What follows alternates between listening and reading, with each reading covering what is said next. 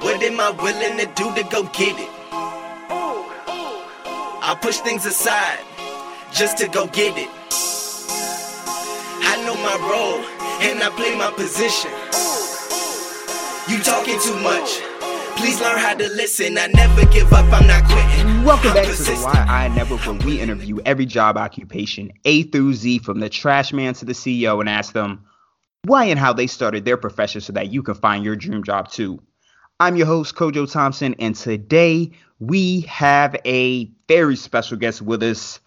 It is Stephen Akin. Now, Steve began his career in the early 80s and worked with two major Wall Street firms, including Morgan Stanley Dean Witter. Now, in the fall of 2015, he began the process of setting up his own independent firm and is now the CEO and founder of Akin Investments. So, he's got a lot to share with us today.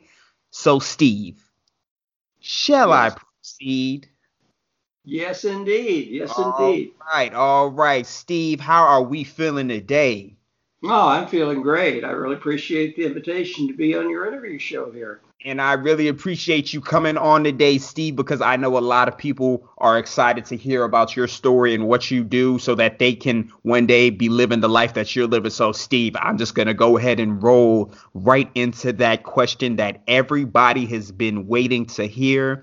And that is why. Why did you start Oh. doing what you're doing? Well, you know, the reason I started what I, I've done, I guess this would be kind of a, a late life, uh, kind of a late bloomer here, because I've already had a career. Uh, before I got into uh, the financial world, I had a career as a boat captain.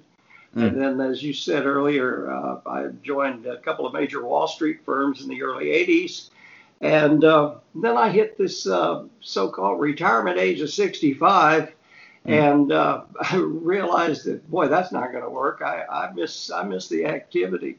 Mhm. So in in my 65th year, I began the process of uh, starting up my own registered investment advisory firm, and I did that through state registration in South Carolina. And boy, was that a learning experience! Uh, all the legal work, the documentation, the filing with uh, various regulatory authorities, and um, yeah, it was uh, it was quite a learning experience. Mm, mm, mm. And please, Steve, walk us through the process of everything you're talking about. And I, I want to go back to back to the 80s, even before that. What was your process like before you even, you know, knew that this was something that you wanted to do? Well, you know, like I say, I, I started out uh, as a young man. I, I got a, a master's certificate, uh, merchant mariners uh, deck officer license, and I was running boats, and I was real happy running boats. It was a lot of fun, and uh, uh, the the point came where after I got married and started having children, then that offshore life is a little strenuous on Mm. any kind of a family life. So I wanted to find something that I could do on shore. And I had friends that were trading the market. Uh, had had a friend who was actually a broker with uh, another big firm in Galveston, and uh, so I started trading the market, learning about the market. You know, way back there, it kind of got my feet wet, and then I realized that you know I could make a career out of this. And, Mm. so you know, it, it kind of took a, a, a couple of years there for the whole process to unfold, but uh, it finally came together, and boy, it's it's been a wonderful career. I love it. I love it. And please, I know I just told you to bring it back, but now I want you to bring it way back. And I'm talking about what were some childhood hobbies and habits that you think matriculated into what you're doing today? Right. Yeah. I uh, I have to say uh, I was I was pretty fortunate as a child. I, I, I was brought into a really good family environment, and my uh, my grandfather worked for the newspaper in Houston and uh, Houston, Texas, there. And so every night he brought home the news, and we'd talk about things that were going on. And so I was always really interested in current events and Mm. and finance and uh, weather even and weather does play a part in the financial world Mm.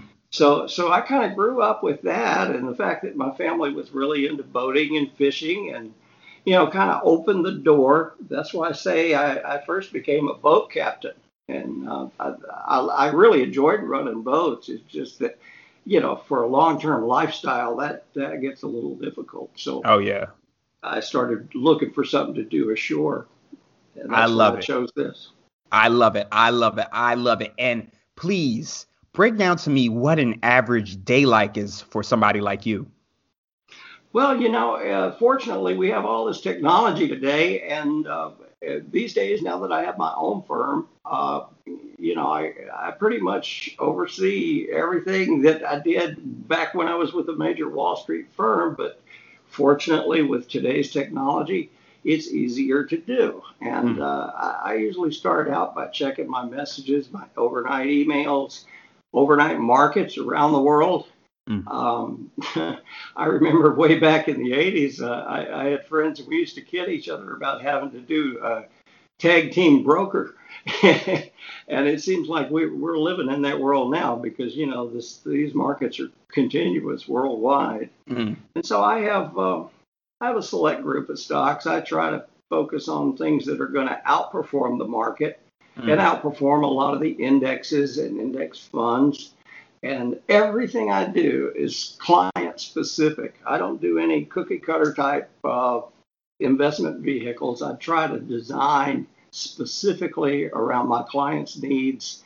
And uh, of course, I need to, to outperform all of the averages. And uh, so far, I've been able to do that successfully. And I, uh, I really enjoy putting portfolios together and I like the fact that I can kind of bring people along with what we're doing here in the financial world because a lot of times, you know, they, they don't really teach a whole lot of that in school. Mm-mm. And so there's so many opportunities. I mean, this really is an idea business, and there are all kinds of ideas to make money with.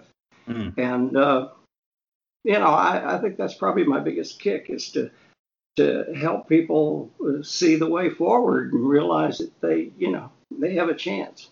I love that right there. And and Steve, you might have done two birds and one stone there. I was just about to ask you. I was just about to ask what you enjoy the most. So, since you already answered that question, here's what I'm going to do.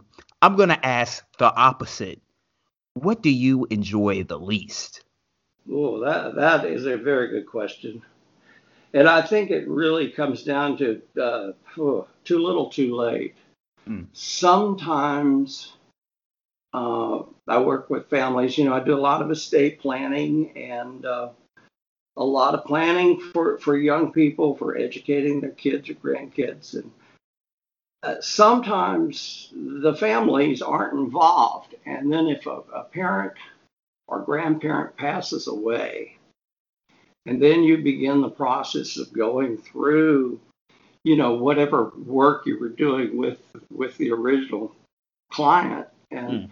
trying to bring their families up to speed with with what we were doing and trying to help them through that transition you know because you know when you lose a loved one and you got to go through you know probate and hopefully they have a will that can be probated but mm. a lot of times i find they don't even have that you know then die intestate, and that's the last thing you want to do. Mm. So I'd say that's the hardest is trying to help people cope with the passing of a loved one.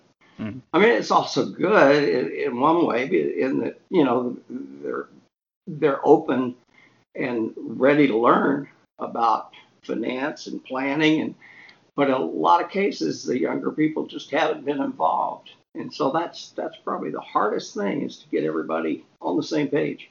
I see, I see, I see. Now, Steve, this next question right here is my absolute favorite, and that is Do you think that grades mattered in school for the success that you have in your career today? I think without a doubt they matter more today than they did at the time I went to school. Mm. Uh, there, there's no question about that. Mm. And tell us why, Steve. Why why do you think that they matter more today than they did back when you were? Did they matter for you? Is what my real question is. Did they? Do you think that they it mattered for your success in your career?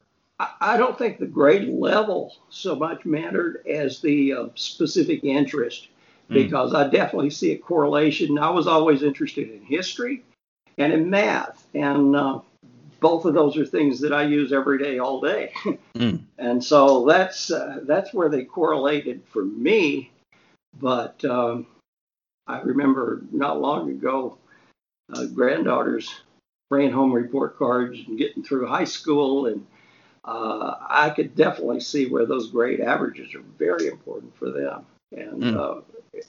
I think the reason it's different now is because, you know, so many schools and, and institutions where you might go to work, everything is done based, you know, on these computer algorithms. And, you know, you've got to have the numbers underneath you or you're going to have a difficult challenge trying to get people to even meet with you. I love that answer right there. I love that answer right there. The grades open doors to opportunities. I love that answer, Steve. So I'm going to go ahead and break down this next question just a little bit for you, just because this word gets tossed around willy nilly, and that is what do you feel that your impact is? And when I say impact, I mean, what are you devoted to? What is your devotion? You know, I think it's just better quality of life for everybody. Mm. Um, I see an awful lot of young people that just don't they don't realize that they really do need to start applying themselves to take advantage of, of the opportunities they've got because number one, we don't know when these opportunities might disappear for us. I mean, mm. you know, we really need to wake up and and take life serious. And uh, Hmm. I, I, think that's one of the things I like. I feel kind of like an evangelist sometimes, telling, you know, particularly when I'm talking to a, a group of school uh, uh, school students and uh, younger people like that. I, I, keep saying that, boy, you know, every day matters, and mm. all those grades do matter. And mm. if you're going to work in a direction to get toward running your own business, or even if you're going to go to work for a Wall Street firm, uh, you've got to be able to get that appointment, like you said a while ago. And, you know, mm. those grades make the difference. Mm. I love it. I love it. I love it. And now, Steve, you have been answering these questions absolutely perfectly all interview long. But we are down to that last one, and that is if there was one, just one piece of advice for somebody out there listening right now who wants to be in the position that you are in today, what would it be? Get started. Get started right now. I don't care, mm. you know, what grade you're in, or you know, what maybe you're about to graduate this this uh, this summer here. Mm. But whatever whatever it is, don't procrastinate. Mm. You really need to start where you are, mm. and that goes along with investing too. Mm. Uh, so many people think they've got to have a lot of money to start mm investing. And, you know, gosh, if you don't start, you're never going to have a lot of money. Mm-mm. Never. Never. I love that right there, Steve. And I gotta I gotta add that just a year ago I actually started uh, I downloaded the Robinhood app probably beginning of, of last year and I only had twenty dollars in there.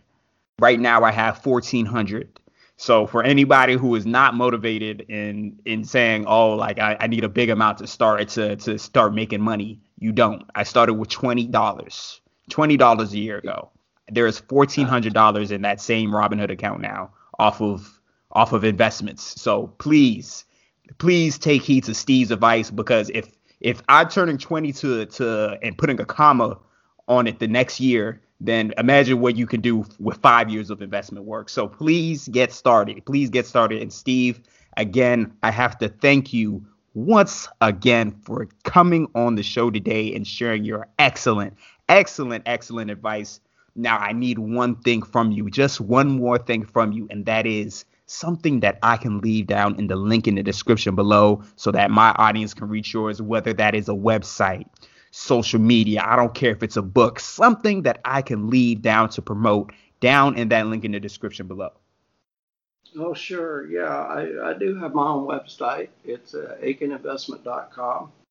And uh, a thought, uh, you know, uh, I'll leave everybody with just, just a thought from, from Einstein. We all know who that guy was. Mm-hmm. And he used to call compound interest the eighth wonder of the world. Mm.